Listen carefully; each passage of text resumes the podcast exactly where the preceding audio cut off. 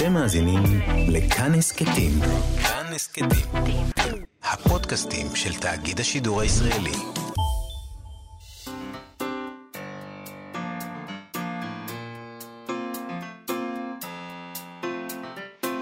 מה שכרוך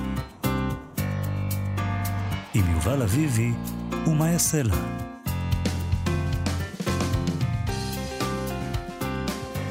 שלום, צהריים טובים, אנחנו מה שכרוך, מגזין הספרות היומי בכאן תרבות, מאיה סלע ויובל אביבי, 104.9, 105.3 FM, אפליקציה, אתר, ויש עוד אופציות.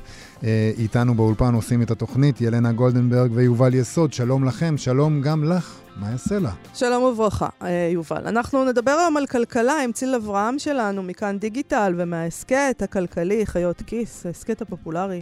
היא תדבר איתנו על ספרה של אסתר דופלו, זוכת פרס נובל אה, לכלכלה, שנלחמת בעוני וטוענת שאפשר לפרק את שלטון ההון. מתה לשמוע את זה. איך? איך אפשר לפרק את שלטון ההון? זכתה על זה בנובל. יפה. זה כנראה נדבר. נכון. אז, אז למה לא פירקו את שלטון ההון? זאת אומרת, לא, אם זה נכון.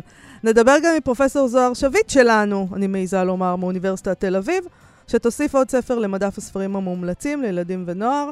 אה, אבל אה, לפני זה כמה דברים. קודם כל, אה, יש לנו תגובה. דיברנו אתמול על ביקורת של חיים וואטסמן, אם אתה זוכר. זוכר. על זה שהספרים הרומנים בעברית הם ארוכים מדי. נכון. אחד הספרים שהוא דיבר עליהם זה האיש שנתקע לו הפרצוף הזועף של אורי כץ. נכון, ואורי כץ שלח תגובה הבוקר. כן. וכך הוא כתב. מה הוא כותב? מזכיר לי את אותו אדם המתלונן על מסעדה בה הוא אוכל, שהאוכל כל כך מגעיל והמנות כל כך קטנות. אם האוכל לא טעים לך, מה זה משנה הגודל של המנה? בכל אופן, הביקורת שלו ארוכה מדי. לא צלחתי אותה, אבל הוא טועה. נ"ב, השם חיים וואטסמן ארוך ומסורבל מדי, אני מעדיף את הגרסה הקצרה יותר, חיים ויצמן. מצחיק. כן. אה, אה, כן. אני מציעה למאזינים שלנו להחליט בעצמם, אה, שיקראו את הספר. או לפחות 86 עמודים שלו. נכון. אוקיי, תשמע. כן. אה, עוד ספר ארוך. עוד ספר ארוך. אנחנו דיברנו כאן כבר בשבוע שעבר על הספר החדש של מאיה ארד, שעוסק אה, בסופרת שמועמדת לפרס ספיר, אבל הדברים לא מתגלגלים בדיוק כפי שהיא מתכננת, וכצפוי, הספר הזה מעורר התרגשות רבה בקהילת הספרות. שבה הספר עוסק. כמובן. כן. קנאת סופרות בהוצאת חרגול. Uh, התוספת האחרונה לדיון הזה הוא סטטוס ארוך ומנומק של דוקטור יהושע סמט שיינברג, שפותחת אמנם את הסטטוס הזה עם השורה למה לא אהבתי את הספר החדש של מאיה ארד ולמה לא אכתוב עליו ביקורת, אבל למעשה לגמרי לדעתי מדובר בביקורת. אה, ביקורת שמנוסחת היטב, זה כתובה נהדר. אף שיש כבר כאלה שלא מסכימים איתה, וגם אליהם נגיע, אליהם נגיע, לפחות לחלקם. אני לא יודעת, אפשר לא להסכים, אבל אפשר, אני לא חושבת שאפשר uh, להגיד ש, שמישהו יכול להגיד שהיא לא כתבה פשוט טקסט נהדר. נכון. משעשע. נכון. אז ככה זה מתחיל. אם את סופרת שאפתנית ובורגנית, אם את פנסיונרית חובבת תרבות, אם את דודה עם אספירציות להיות סופרת ילדים, אם את משוררת פייסבוק, אם יש לך בכלל חשבון בפייסבוק, אם את לסבית חובבת שירה, אם את חוקרת ספרות, אם את משתתפת בסנט כתיבה, אם את עורכת פרוזה ממוצא מזרחי, אם את עורכת מוסף ספרותי בעיתון אנשים חושבים, אם את דוקטורנטית צעירה ממכללת תל חי, אם את מבקרת ספרות צעירה, אם את פסיכולוגית עם נטיות לכתיבה ספרותית, ובעצם, אם את נוטלת תפקיד, כל תפקיד, ולו זוטי ומינורי ביותר בעולם המתקנה, המתקרא עולם ספרות העברית, סביר להניח שתגלי במהלך הקריאה בספר הזה, שמאיה ארד משתינה עלייך בקשת. אוקיי, okay, והיא ממשיכה וכותבת, אם תצייני לעצמך, וסביר שתצייני לעצמך במהלך הקריאה, ובמידה מסוימת של נחמה, שהסופרת ברוב תחכומה אומנם מצליחה לעשות כמעט הכל בלהטוטי הכתיבה שלה, אך לחמול על דמויותיה היא לא מסוגלת, והאנטיפטיות שלה והטימותה וגבות ליבה ביחס לדמויות שלה היא בלתי נסבלת, תגלי שהיא, כתמיד, נמצאת צעד אחד לפנייך, מקדימה תרופה לכל מהלך ביקורתי ומפגינה באמצעות דיון עומק מודעות מושלמת לתופעה הידועה של סופרות ששונאות את הגיבורות שלהן. יושב הסמט שיינברג טוענת בסטטוס הזה שהספרות אצל מאיה ארד היא עניין שולי. חרף העובדה שהיא עוסקת בה באופן אינטנסיבי מאז אומן הסיפור הקצר, ספר קודם שלה, וחרף העובדה שהספרות היא הגיבורה הראשית שלה בכמה וכמה רומנים, אה, אה, מתקבל הרושם שהיחס שלה לספרות, סליחה, כמצב בעולם, כזירה, כתודעה, ככוח מניע, הוא כל כך ציני, עד שאיננה מבינה מהי משמעותה של הספרות באמת. זה כמובן קצת מצחיק לטעון דבר כזה, כי התחושה הכללית שמלווה את הקריאה בספר קנאת סופרות הוא שמאיה ערד יישמה כל פרק ותת-פרק בספר לימוד של הפואטיקה של הספרות. הקריאה בספר היא מעין סמסטר מרוכז בקורס מבוא לפרוזה. היא מכירה כמובן את כל הדיונים העדכניים שעוסקים בנרטולוגיה, וכל דיון תיאורטי שהתקיים אי פעם בקפיטריה של גילמן מתרגם לסצנה שלמה אצלה בספר. כך תמצאו את עצמכם קוראים סצנות שעוסקות ביחס שבין הזרה לאימוץ עמדה אוטוביוגרפית, סצנות שקשורות בשאלות של קאנון והתקבלות, ביחס שבין מעשה הסיפר ורמות נרטיביות. נקודות ייצוג וסוגיות שקשורות במשלבים שונים, וכמובן, איך לא, דיון עומק בתורות ואסכולות בנות זמננו, נרקסיזם וספרות, פמיניזם וספרות, להט"ב וספרות, ואפילו דיון בביקורת ספרות מרקסיסטית. את כל הדיונים היא מקיימת מלמעלה, בהתנשאות חיננית, כאילו אומרת, ישחקו הנערים, אני אשב ואצפה ואסתלבט על כולם ללא הבחנה.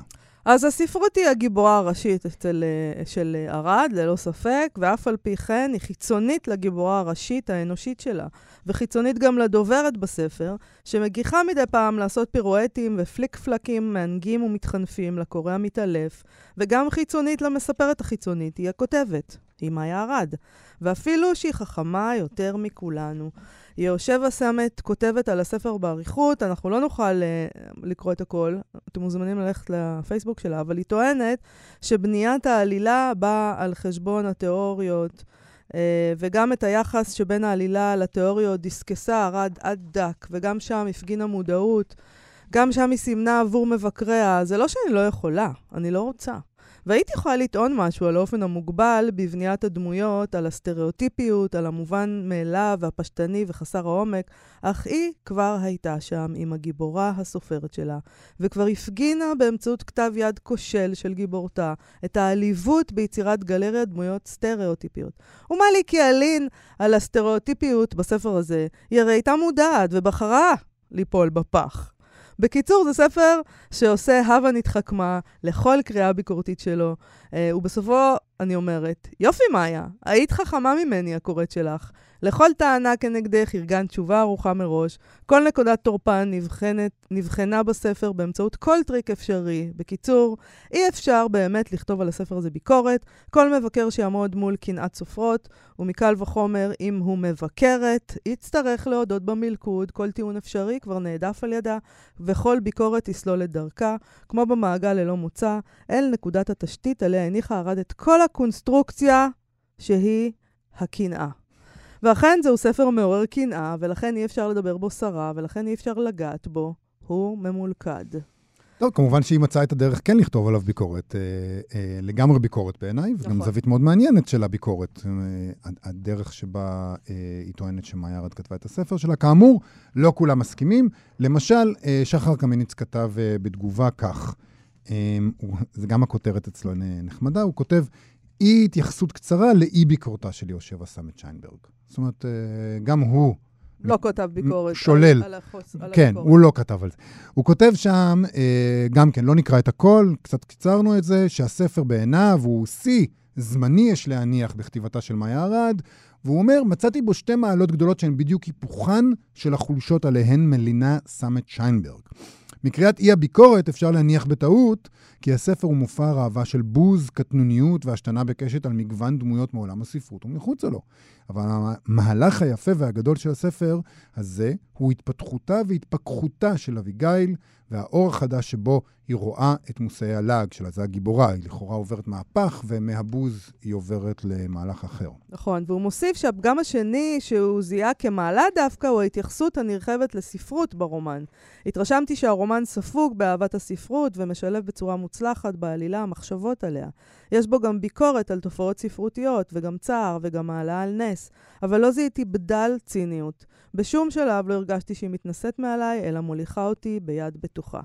עם עניין אחד אני מסכים, זה ספר שקשה מאוד לכתוב עליו ביקורת, מאחר ומאיה ארד מכשילה כל ביקורת אפשרית באמצעות דיון בה בתוך הרומן עצמו. עם זאת, מצוקת המבקרת משנית בעיניי בהשוואה להנאת הקוראת, וזאת גדולה. Uh, קודם כל, uh, באמת מצוקת המבקרים זה לא מה שמשנה פה. לא. אם כי, נרא... אתה יודע, נראה שאת מאיה ארד זה כן מאוד מאוד מעסיק, מה יגידו? הביקורת. מה כן, זאת אומרת, היא כותבת כל הזמן, אה, לא, לא, עם הפנים החוצה, אלא... כלומר, כל, זה בעצם מה שיושב וסמת אומרת. כן. כל הזמן דואגת ממה... אבל שוב, היא עונה, היא עונה לנו. כן. כל הזמן שם. לפני שעוד אמרנו משהו. נכון. אבל, וגם כן, מה, מה זה מסתכלת החוצה? היא מסתכלת החוצה, זה, זה כמו בן אדם שנמצא ב, ב control room של הרדיו. הוא מסתכל, הוא מסתכל על האולפן, אבל לא מבחוץ, כאילו, לא מסתכל לאיזה מרחב. הוא מסתכל לתוך חלל סגור. גם כשהיא... מס- אקווריום. כן, היא מסתכלת לתוך האקווריום של הספרות.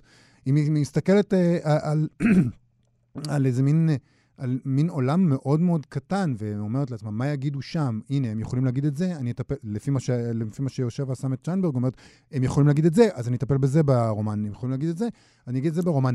אבל כל העסק הוא, הוא עולם ש, ש, זעיר, מה זעיר, שאתה עולם אמרת פה. כשדיברנו על זה בשבוע שעבר, זה באמת השאלה, עד, עד כמה זה בכלל מעניין את הקהל, כל הפטפוט הזה על ספרות, והביקורת, והאקדמיה, וכל הדבר הזה, מה זה מעניין אותם בכלל? אה, כתבו לנו בפייסבוק, ספרו לנו אם זה? מעניין אתכם באמת. עכשיו, המדף של זוהר. נכון, כמו בכל יום שני, פרופסור זוהר שביט מאוניברסיטת תל אביב איתנו, עם אה, מדף הספרים המומלצים לילדים ונוער. שלום, פרופסור זוהר שביט. שלום, שלום. תגידו, אתם אה, מכירים את ההרגשה הזאת שאתם קוראים איזו רשימת ביקורת נהדרת על אה, מסעדה, וכל מיצי המיצים שלכם פועלים, וכשאתם מסיימים לקרוא אתם רק רוצים לנסוע למסעדה הזאת ולאכול? מכירה, כן. אז זה מה שקרה לי עם הקריאה בידידתי פליקה. אני לא יודעת אם רכבתם פעם על שיח או על פוני או על אה, סוס, אני דווקא ניסיתי פעם ונורא נורא נבהלתי. אבל כשסיימתי לקרוא את ידידתי פליקה, כל מה שרציתי זה לעזוב הכל, לנסוע לחוות הסוסים Mm. הכי קרובה, לגלות את הפליקה שלי ולרכוב על סוס. אז בוא נגיד שאנחנו מדברים על ידידתי פליקה של מרי אוהרה, קודם כל. בדיוק כך. אה, אז זו הייתה הכניסה ל... אה, לשפר הנפלא הזה. שאני חייבת להודות שאני, בניגוד לספרים קודמים שדיברת עליהם, עליו לא שמעתי, לא, איכשהו לא נתקע, או שאני לא זוכרת, לא יודעת. ידידתי- פליקה. אני- אני התפספס לי, לא מכירה.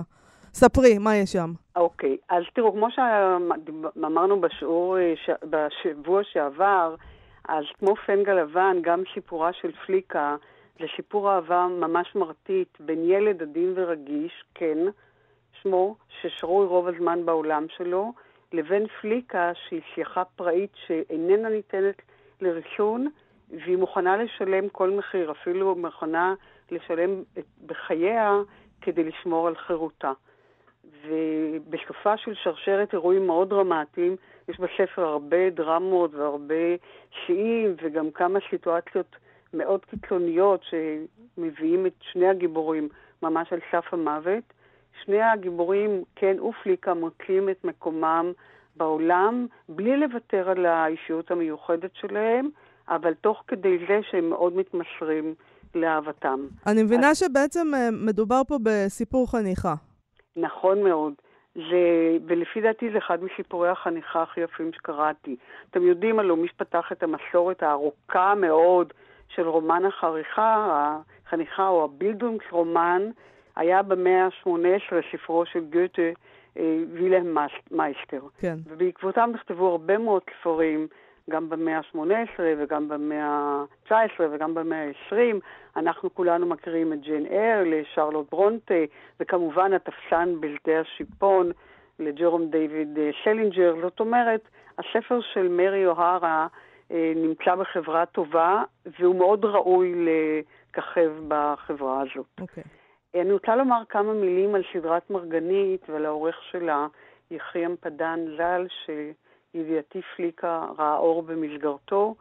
אה, למרבה הצער, יחיאם פדן הלך לעולמו לא מכבר. הייתה לי הזכות לעבוד איתו כשהוא ערך את סדרת מרגנית. הייתה לו קריירה עתירת הישגים כעיתונאי, כסופר, כמתרגם, כעורך ספרותי, כל מה שכרוך בלקחת את העט ליד. אבל אני חושבת שהכותרת, גולת הכותרת של יצירתו הייתה סדרת מרגנית שהוא ערך אותה במשך עשרות שנים, ובה ראו מיטב הטקסטים מתורגמים, מתורגמים לילדים, ואני מעידה אחת על כך, דווקא כמי שערכה כמה וכמה סדרות לילדים, אבל אני מוכרחה להודות שתמיד אמרתי לעצמי, הלוואי שהייתי חתומה על סדרת מרגנית המופלאה, כן. ולא מעט מהספרים שלה נמצאים כבר על מדף הספרים שלנו, ועוד התווספו אליהם כהנה וכהנה. נכון, נכון. אנחנו אז מאוד, זה באשר לסדרת מרגנית. מאוד אוהבים את סדרת מרגנית, וגם יש לה, יש לה תחייה מחודשת לפי דעתי אני בשנים מקווה האחרונות. מאוד. אני מקווה עדיין מאוד. ממשיכים לאהוב אותה. אה, כן. בואי נדבר רגע על אה, מרי אוהרה עצמה. אה, כן, אז שכתבה זה- את ידידתי פריקה. תראו, היו לה חיים מאוד סוערים, לא פחות. זאת אומרת, אתה קורא את החיים שלה, אז אתה מקבל מחדש דפיקות לב.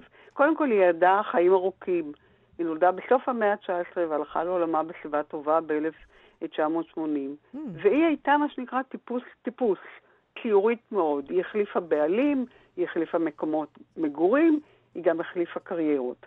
היא הייתה אדם ברוך כישרונות, והצטיינה גם כפסנתרנית וגם כמוזיקאית מכוננת, שחיברה כמה יצירות לפסנתר ואפילו מחזמר, ואני חושבת שהכישרון המוזיקלי שלה נותן לכתיבה איכויות מוזיקליות, כי הספר כתוב ממש כיצירה מוזיקלית. הוא מתחיל ברכות ובאיטיות, ולאט לאט הוא עולה ומתחזק, ובשליש האחרון מגיע השיא, הקרשנדו, שמכניס את, המ... אתה קורא לכזה מתח, שלא מאפשר להניח את הספר מהיד. עכשיו, היא את הקריירה התחילה כתסריטאית מאוד מצליחה בהוליווד בתקופת הסרט האילם, ובין השאר היא כתבה את התסריט לשבוי מזנדה. Hmm. ואז היא החליטה לנטוש את הקריירה שלה, כי היא הייתה בשיא, כתסריטאית, והתחילה להתמסר לכתיבת ספרות יפה. ואחרי שהיא רכשה עם בעלה השני חווה לגידול סוסים במדינת ויומינג, היא עסקה גם בגידול סוסים.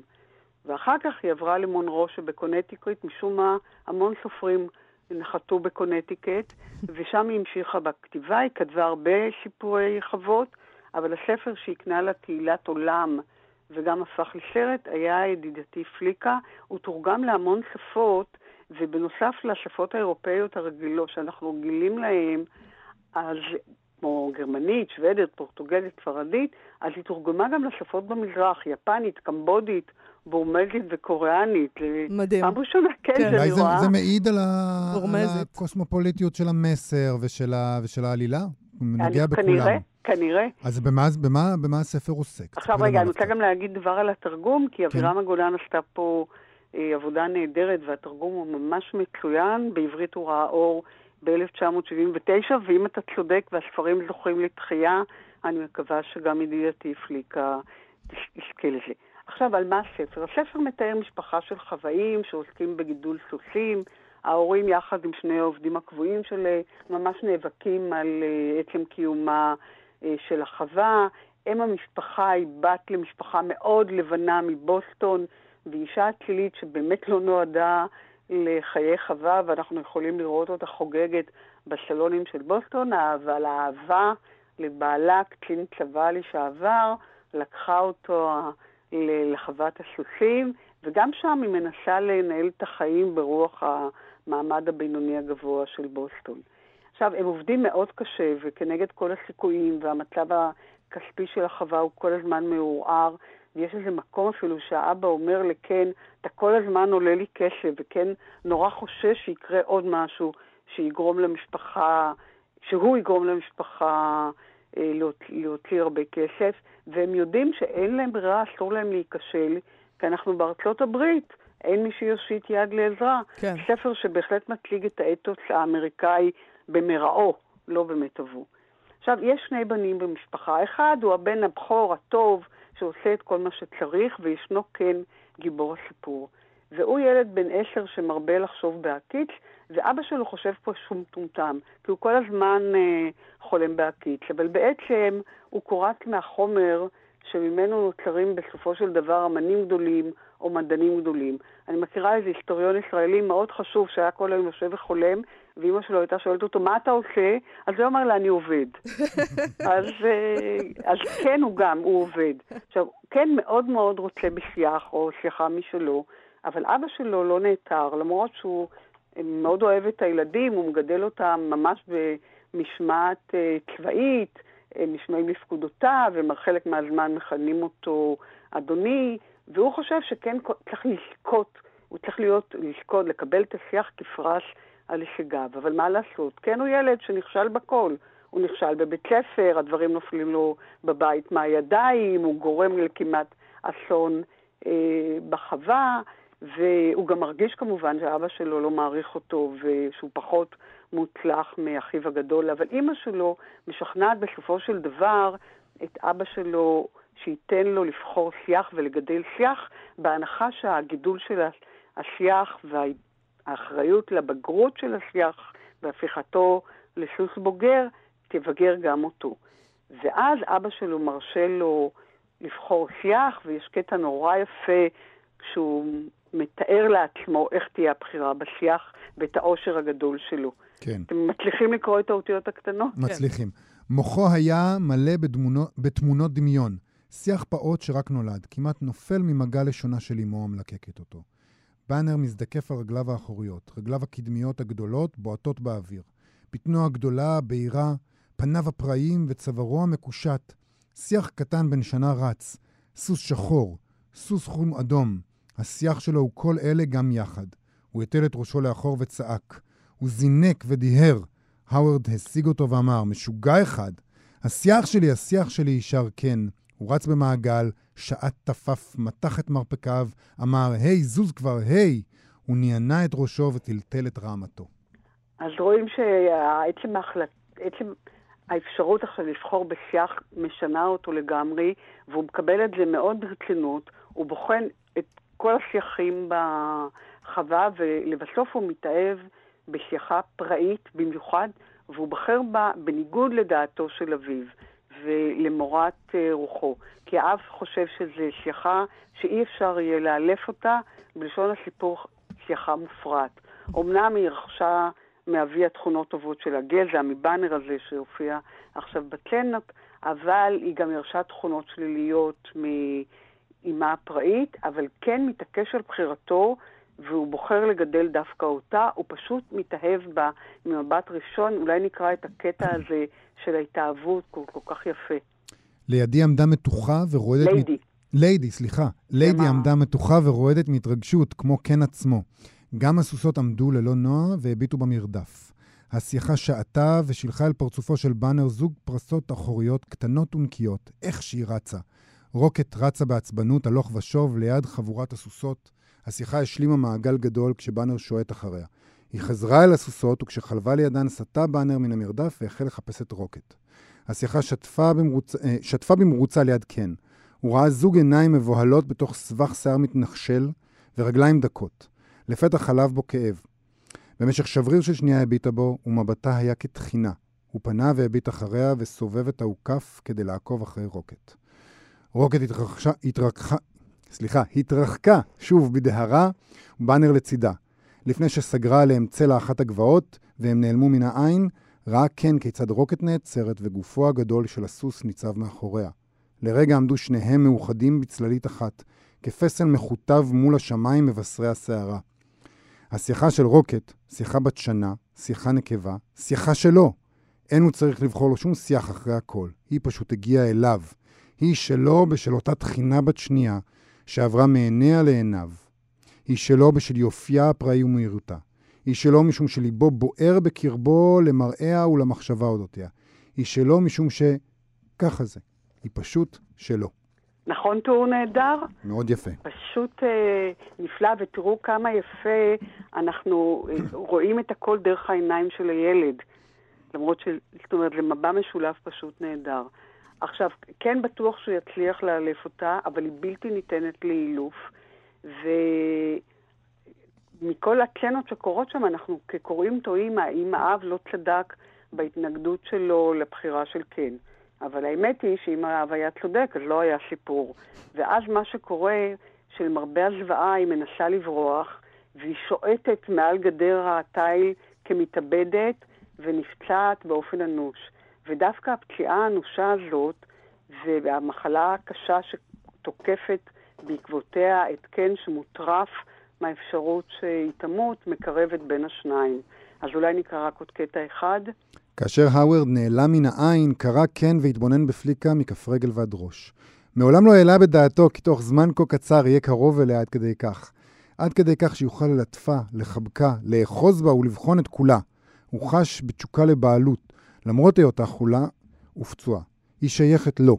ליבו עמד להתפוצץ מרוב אהבה אליה. הוא ליטף את כל גופה. הוא סידר את שיער ההמתה בתסרוקת קפדנית. הוא ניסה ליישר את ראשה. עכשיו את שלי, פליקה. לחש. כן הרכין את ראשו אל גופה ולחש שוב. פליקה, לא התכוונתי להרוג אותך. ורגעים אחדים לאחר מכן, אוי, תבריאי כבר, תבריאי, תבריאי.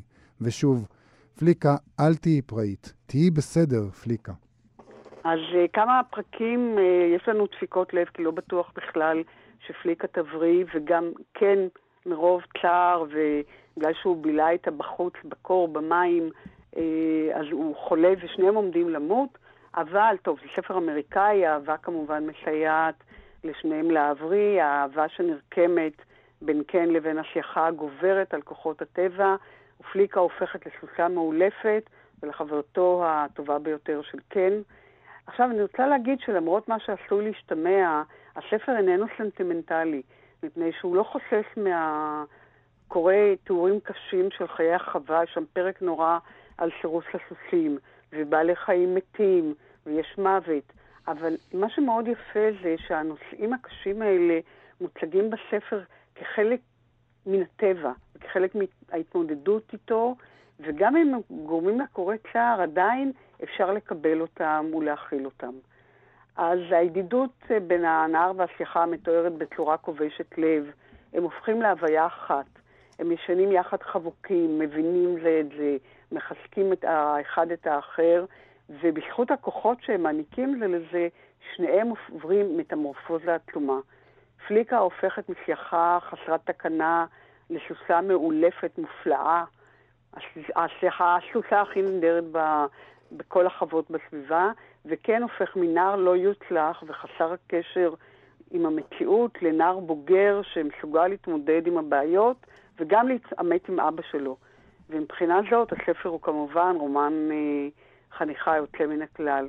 אז נסכם שידידתי פליקה הוא אחד מאותם הספרים שנכנסים איתם בערב למיטה ולא הולכים לישון עד שמגיעים אה, לסוף הספר.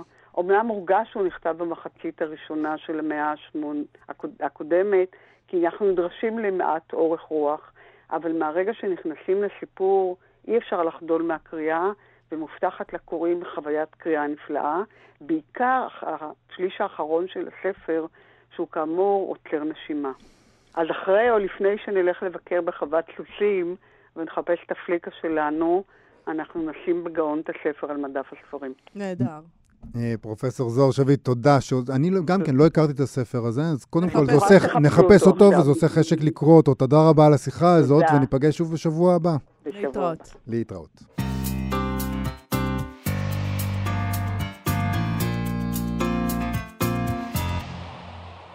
אנחנו מה שכרוך בכאן תרבות, זה היה ברוס פרינגסין. אמת לאמיתה. הבוס. הבוס. אה, למרות שאנחנו הבוסים, אנחנו הבוסים. אה, חזרנו עם צליל אברהם שלנו, מההסכת הנהדר חיות כיס, ומכאן דיגיטל. היום אנחנו מדברים על זוכת פרס נובל, אבל לא בספרות, אלא בכלכלה, קראתי בוויקיפדיה. ואף עשיתי, על פי עשיתי, כן? עשיתי תחקיר, קראתי בוויקיפדיה, שהיא הזוכה הצעירה ביותר אי פעם בפרס הזה. נכון, היא זכתה יחד עם בן זוגה, שהוא גם המנחה שלה בדוקטורט היה. אה, כן. אז יש פה גם יחסי מרות. אסתר, אסתר דופלו. ביטאתי נכון? דופלו? כן, אסתר דופלו והביג'ית בנרג'י, אני מקווה שגם אני ביטאתי נכון, הם שני כלכלנים אה, אה, מ-MIT. פורצי דרך בתפיסה שלהם, ואף על פי שהם אה, אה, זכו בפרס נובל לכלכלה, הספר כלכלה ענייה, שיצא בהוצאת אה, פרדס עכשיו, אה, הוא ספר של ממש. זה לא ספר כלכלה, וזה ממש ספר עיון נעים לקריאה ומעניין, וכל אחד יכול לקרוא אותו, אין בו שום ענייני כלכלה מקצועיים בכלל. אז, אז נגיד רק שלמי שמעוניין, זה יצא, אה, כמו שאמרת, בהוצאת פרדס, בסדרת עכשיו אפריקה, שערכה לין שלר. ותרגמה מאנגלית ציפי גוריון. כן.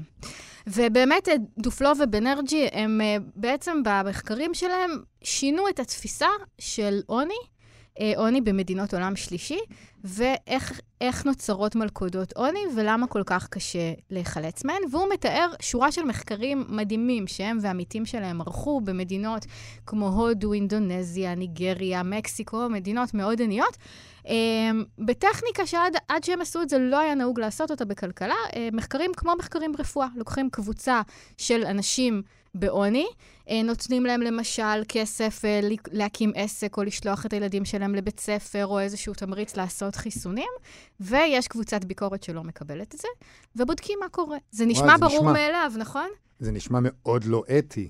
אה, אבל אין מה לעשות. זה גם לא אתי ברפואה. נכון. כששני אנשים, אחד מקבל תרופה ואחד לא, ושניהם חולים, נכון. אבל זה למען קידום הידע האנושי. אבל מה קורה? מה קורה שם? מה עולה במחקרים? בעצם הם שואלים שאלות מדהימות, שהעסיקו כלכלנים, אבל אף אחד לא ענה עליהן בצורה שהם ענו עליהן. למשל, למה אה, עניים לא שולחים את הילדים שלהם לבית ספר? אם התשואה בכלכלית על לימודים כל כך גבוהה, לימודים יכולים לחלץ מעוני, אז הגיוני שמשפחות עניות יעשו כל מאמץ, יגייסו כל אגורה שיש להן וישלחו לבית הספר. או למשל, למה הורים עניים לא מחסנים את הילדים שלהם? אה, זה ניסוי שהם עשו בהודו, אה, ששם הורים היו צריכים...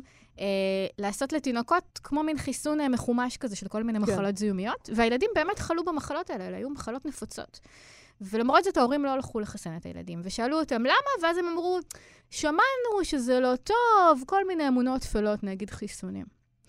ואז ניסו כל מיני דברים. אחד מהדברים שניסו זה דבר שנקרא בכלכלה התנהגותית נאג', דחיפה קטנה. הכוונה היא שעושים משהו קטן כדי לשנות את ההתנהגות בלי להכריח, בלי קמפיינים גדולים, אלא איזשהו תמריץ קטן. כל משפחה שסיימה את כל החמישה חיסונים קיבלה דל, מנה של דל וכמה צלחות. וואו. זה לא הרבה. זה הכל, זה לא הרבה. זה כמו שהיה פה עכשיו, שחילקו פיצות כדי שאנשים יבואו כן. להתחסן. וזה עבד, מסתבר מדהים. שזה הספיק כדי לפוגג את ההתנגדות של הרבה מהם. אפילו שהיו להם אמונות שהחיסונים לא טובים, או שיש עין הרע, או כל מיני אמונות כאלה. האמונות האלה בעצם היו אמונות חלשות אצל רובם, והיה קל נורא לפוגג אותם. אז יכול להיות שזאת לא הסיבה האמיתית. יכול להיות שהאמונ... שהאמונות האלה הן רק איזה כסות, איזה זה, תירוץ. זה משהו שאומרים, ובעצם זה קשה ללכת רחוק אולי, והמרפאה רחוקה, או, או שזה עולה זמן. כסף לפעמים. עם החיסונים. במקרה הזה לא, אבל יש כל מיני... Uh, uh, וכשמסתכלים למשל על ניסוי הצ'ולנט פה, שהיה מאוד מוצלח, ואומרים איך זה יכול להיות, אז הנה, שם זה התחיל. Uh, עוד ניסוי מדהים בעיניי שהם עשו, שממש יכול לשנות את התפיסה של אנשים על עוני, זה ניסוי שנוגע באמת לנושא של חינוך, שרצו מאוד לעודד משפחות לשלוח יותר ילדים לבתי הספר, אבל המשפחות העדיפו שהילדים יצאו לעבוד, כי הן היו זקוקות להכנסה. ואז uh, עשו איזשהו ניסוי במקסיקו, שאמרו, בואו נציע למשפחה פיצוי. המשפחה תשלח ילדה לבית הספר, אצל בנות עוד פחות נוטים לשלוח, ואנחנו נשלם לפיצוי את ההכנסה שהמשפחה הייתה אמורה לקבל אם הילדה הייתה יוצאת לעבוד. ובאמת, זה עבד מצוין, המשפחות האלה שלחו את הילדות לבית הספר, הילדות התקדמו, ההכנסה של המשפחה גדלה, הניסוי עבד. התחילו לעשות את הניסוי הזה בעוד ועוד מדינות, ובכל מדינה עשו עוד מין ניסויי המשך. כל תוכנית הייתה קצת שונה. באחת מהתוכניות אמרו למשפחות, אנחנו ניתן לכם את הסכום הזה שכאילו מפצה על ההשכלה של הילדה, אבל ניתן לכם את זה בכל מקרה. תשלחו לבית ספר, אל תשלחו לבית ספר, זה שלכם, קחו את זה. וגם המשפחות האלה שלחו באותו שיעור את הילדות לבית הספר. שמה זה אומר בעצם? מה? שברגע שנותנים להם את הכסף, ברגע שהם יכולים להרשות לעצמם לשלוח את הילדים ללימודים, אז לא צריך כל מיני דחיפות וכל מיני מניפולציות, הם יודעים לבד שזה הדבר הנכון. צריך להגיד, דרך אגב, שזו טענה, אה, שזה בעצם תשובה לטענה קפיטליסטית שהיא נגד מדיניות רווחה, כי היא אומרת שהרבה פעמים אנשים במעמדות האלה לא יודעים מה לעשות עם הכסף ומשתמשים בו בצורות לא נאותות. נכון, אז למשל נעשה חיסכון לכל ילד, נכריח אותם לסגור את הכסף בחשבון בנק, לא ניתן להם כסף, ניתן להם תלושי מזון, כדי שהם לא יכולים לקנות בזה סמים או דברים כאלה. בדיוק, אז בעצם היא מראה בכמה ניסויים, שכשנותנים למשפחה כסף, בעיקר כשנותנים לאימא כסף, הכסף ילך לאותם דברים שאנחנו חושבים שהם נכונים. נפגעתי באופן אישי. עוד שאלות, כמו למה למשל עניים לא קונים ביטוח, למה הם אה, לא חוסכים כסף, נענות פה באופן מאוד הומני. אחד הדברים שמעניין לראות כאן זה שהיא בעצם מנהלת פה שני שניהם, סליחה, שניהם מנהלים פה דיאלוג עם הקולגות שלהם, ובעצם עונים לכל מיני טענות, ודרך הוויכוח הזה אפשר להבין מה הטענות הנפוצות. הספר הזה יצא במקור לפני עשור. מה היו הטענות הנפוצות לפני כן? למשל, אחת הטענות זה שכמו אה, שאמרנו, שאם היה משתלם להם לשלוח לבית ספר, הם היו שולחים לבית ספר. יותר מזה, אם הלימודים באמת היו כל כך מועילים, היה נוצר ביקוש, והיו קמים בתי ספר פרטיים במחיר שעניים יכולים להרשות לעצמם, ולכן לא צריכים לבוא כל מיני ארגוני סיוע ולפתוח בתי ספר, ובעצם אתה רואה שהתפיסה הזאת קיימת בכל תוכנית סיוע ובכל יוזמה שבפיתוח כלכלי שהיא. תמיד יהיו את הכלכלנים שאומרים, אם זה באמת היה מביא תועלת, השוק החופשי כבר היה יוצר את זה, ואם mm-hmm. הוא לא יצר את זה, כנראה שלא צריך את זה, והם מראים בניסויים שלהם שזה לא נכון, שלפעמים צריך להניע מבחוץ את הדבר הזה כדי שהוא ימשיך לקרות. אני לא קראתי את הספר, אבל ממה שאת מתארת עולה שהרבה פעמים יש כוחות מאוד מאוד חזקים מבחוץ שאין להם אינטרס אה, שהאנשים האלה יחלצו ממצבם, ומצד שני, אה, שהמשפחות האלה תקועות באיזה מצב שבו הן מחויבות להסתכל על דברים בטווח הקצר. זה נשמע כמו איזה, איזה, איזה משהו שמאחד את הנישואים שתיארת. הן תקועות במצב שבו הן לא יכולות לחשוב, המשפחות האלה, על מה יקרה כשהילדה תהיה בת 18 ויהיה לה תואר, אלא הן חייבות לחשוב על מחר ומחרתיים, שהן חייבות את, ה, את ההכנסה שלה. אה, וזה נכון גם לגבי דברים אחרים שתיארת אולי. ועדיין, אחד הדברים היפים והמפתיעים בספר זה שהיא מראה שלמרות שזה נשמע לנו הגיוני לחשוב ככה, הם כן עושים את זה. והם עושים מאמץ מאוד מאוד גדול לחסוך כסף בכל מיני דרכים שאנחנו בעולם הראשון לא מכירים. למשל, היא מתארת כפר במקסיק, במרוקו, שיש בו המון בתים בנויים למחצה. והיא שואלת את האנשים, מה זה הבתים הבנויים למחצה? ואומרים לה, ככה אנחנו חוסכים כסף. כל פעם שיש כסף, בונים עוד קיר, קונים עוד כמה לבנים, ולאט לאט נהיה חיסכון של חיים שלמים. זאת אומרת, אנחנו פשוט מסתכלים על זה לא נכון. יפה. בהרבה מקרים, כן. וגם לגבי הדבר הראשון שאמרת, שיש כוחות שרוצים להשאיר אותם עניים, הרבה פעמים זה מפתיע כמה כוחות יש שרוצים לחלץ מעוני, ועדיין זה לא מצליח. כמה כי עושים את זה לא נכון. סיוע, כי עושים את זה לא טוב. אבל העובדה שהם זכו בפרס נובל, את, את חושבת ש... משהו מה, מהדברים שהם כותבים אומץ? כן, היום אפשר לראות אצלנו שבכל ההתמודדות עם הקורונה, הרבה עקרונות של כלכלה התנהגותית אומצו. היום התפיסה הזאת ש, שצריך להשפיע על אנשים ושאפשר לשנות מדיניות באמצעות כלכלה התנהגותית היא תפיסה מאוד מאוד נפוצה. היא, זה מצחיק לחשוב שלפני 10-15 שנים זה היה כזה, אה, וואלה, בעצם זה ככה, בעצם זה היה תפיסה נורא מהפכנית. אה, אני לא חושבת שהיום היא, היא כל כך מהפכנית. במובן הזה, הספר הזה הוא, הוא נורא מעניין, אבל הוא היה הרבה יותר מעניין אם היינו קוראים אותו כשהוא יצא לאור לפני עשור. זה חלק מהבעיה פה, שעד שמתרגמים וזה, עד שזה מגיע אלינו. נכון. מצד שני, כן יש פה חידוש שהרבה פעמים קשה לנו את אותם עקרונות כלכליים שאנחנו מכילים על עצמנו, להכיל גם על אנשים בעוני. ומסתבר שהם לא שונים מאיתנו בהרבה. צילה אברהם, תודה רבה על השיחה הזאת, זה נשמע סופר מעניין. מאוד מומלץ. כלכלה ענייה, לחשוב מחדש שזה... על המלחמה בעוני הגלובלי, הבהיג'ית, בנרג'י ואסתר דופלו. כן. כל הדבר הזה יצא בהוצאת פרדס. תודה רבה לך על השיחה הזאת. תודה רבה.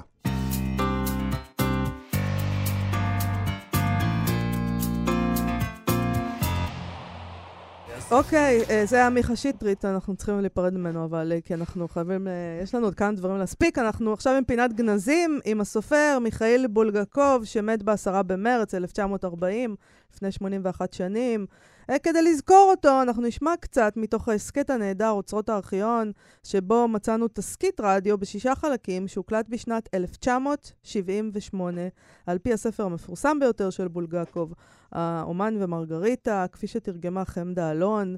אז עוד השטן במוסקבה. אה. נכון, נכון. אה, בהשתתפות, אה, השתתפו שם כל מיני שחקנים, כמו אילן דר, יצחק חזקיה, דודיק סמדר, אברהם בן יוסף, שלמה וישינסקי, אברהם סלקטר, שמואל וולף, גדעון שמר. אני מתה על התסכיתים האלה, חייבים להחזיר את זה. אז בוא נשמע קצת מהתסכית הזה. יוצא מן הסיפור שלך שישוע באמת נולד. ושטויות כאלה אני אינני יכול להדפיס בירחוני.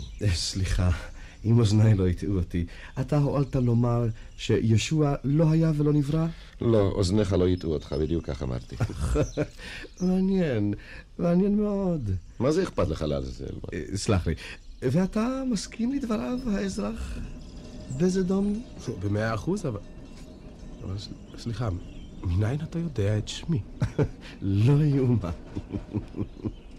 סלחו לי על טרדנותי. אבל האם עליי להבין שמלבד הכל אתם גם לא מאמינים באלוהים? לא, אל תחששו. הגידו לי, אני נשבע לא לגלות לאיש. נכון, אנחנו לא מאמינים באלוהים, ואת זה מותר לגלות בלי כל חשש. אתם אתאיסטים. אתה נוכרי? אה, איזה יופי. אתאיסטים. כן, אני נוכרי. בארצנו האתאיזם אינו דבר יוצא דופן. רוב האוכלוסייה שלנו חדלה כבר מזמן מתוך הכרה מלאה להאמין באגדות על אלוהים. אתן יד והרשה לי להודות לך מקרב לב. על מה אתה מודה לו? על מידע החשוב ביותר שאני, כתייר, מוצא בו עניין יוצא מן הכלל. אתה אנגלי? איפה למדת לדבר רוסית כל כך טובה? אבל הרשו לי לשאול, מה בדבר ההוכחות על קיומו של אלוהים שמספרן כידוע חמש? לדאבוני, אף אחת מן ההוכחות האלה אינה שווה כלום. וכבר מזמן טמנה אותן האנושות בארכיון. הלא תודה שאין אף הוכחה אחת על קיומו של אלוהים עומדת במבחן ההיגיון. בראבו, בראבו. חזרת בדיוק נמרץ על דעתו של הזקן הנרגש עמנואל בנושא זה. אבל מפליא, הוא הפריך לחלוטין את כל חמש ההוכחות, ואחר כך חמד לצון לעצמו והמציא הוכחה שישית משלו, אה? ההוכחה של קאנט, הרי גם זו אינה משכנעת. ולא בכדי טען שילר שההשגות של קאנט בנושא זה עשויות לספק רק עבדים. ואילו שטראוס פשוט לעג להוכחה הזאת. ובכל זאת, אמור נא מי אתה? ואיך זה שאתה מיטיב כל כך לדבר רוסית? צריך היה לקחת את קאנט זה ולשלוח אותו לאיזה שלוש שנים לסיביר בעד ההוכחות האלה. איוון. בהחלט, בהחלט. זה המקום הראוי לו. זה יופי, זה... בראבו, בראבו.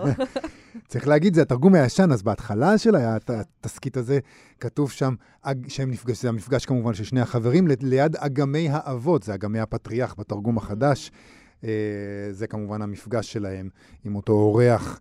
אה, על הצורה שבה הספר הזה אה, נכתב בידי בולגקוב, דיבר הסופר חיים באר במפגש סופרים שארגן עיתון מעריב בשנת 1977, כדי לדבר, הם, הם, הם הפגישו כמה סופרים כדי לדבר על, אה, על מצב הספרות בישראל. ובאר אומר שם, חיים באר אומר שם שהספרות בארץ צריכה לכתוב יותר על מצב האדם, על המהות החשובה ביותר של קיומו. אנו חיים בעצם תמיד על פי תהום. המוות, אובדן החירות, אורבים לפתחנו בכל מצב. רוב האוכלוסייה חיה בהסתר, בשתיקה, בהשתקה. כדי להבהיר למה אני מתכוון, אביא דוגמה מספרות אחרת. בולגקוב גילה ברגע מסוים שהוא הולך למות.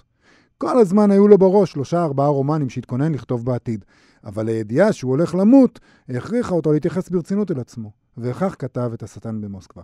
צל המוות שריחף מעל ראשו הכריח אותו לתפוס את השור בקרניו, לא להתפנק. זה הציווי של חיים באר על פי בולגקוב. נכון.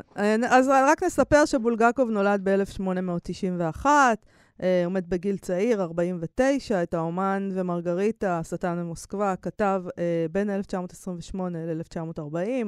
הספר הזה יצא לאור ברוסיה רק בשנת 1967, בגלל הצנזורה בברית המועצות, וכיוון אה, שהוא כלל ביקורת, כמובן, על רוסיה בת זמנו, וכמובן עסק בדת וברוח האדם החופשית, לא נושאים לוהטים מדי.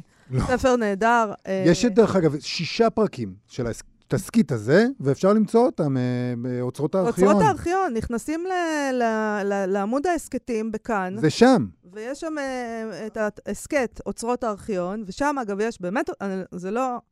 לא משלמים אוצרות, לנו בשביל אוצרות. יח"צ. לא, זה יש שם אוצרות. אוצרות. אני מתה על זה. שמעתם עכשיו שתי דקות, זה אוצר. אוקיי, אז אנחנו צריכים לסיים. בואו נגיד תודה ליובל יסוד ואילנה גולדנברג אה, שעשו איתנו את התוכנית. אתם מוזמנים לעמוד הפייסבוק שלנו ולעמוד הפייסבוק של כאן תרבות. אנחנו נפרדים עם ברונו מארס, אנדרסון פאק, אה, Silk Sonic, זה משהו חדש. תקשיב לזה רגע. בואי נשמע. להתראות. להתראות. אתם מאזינים לכאן הסכתים. כאן הסכתים. הפודקאסטים של תאגיד השידור הישראלי.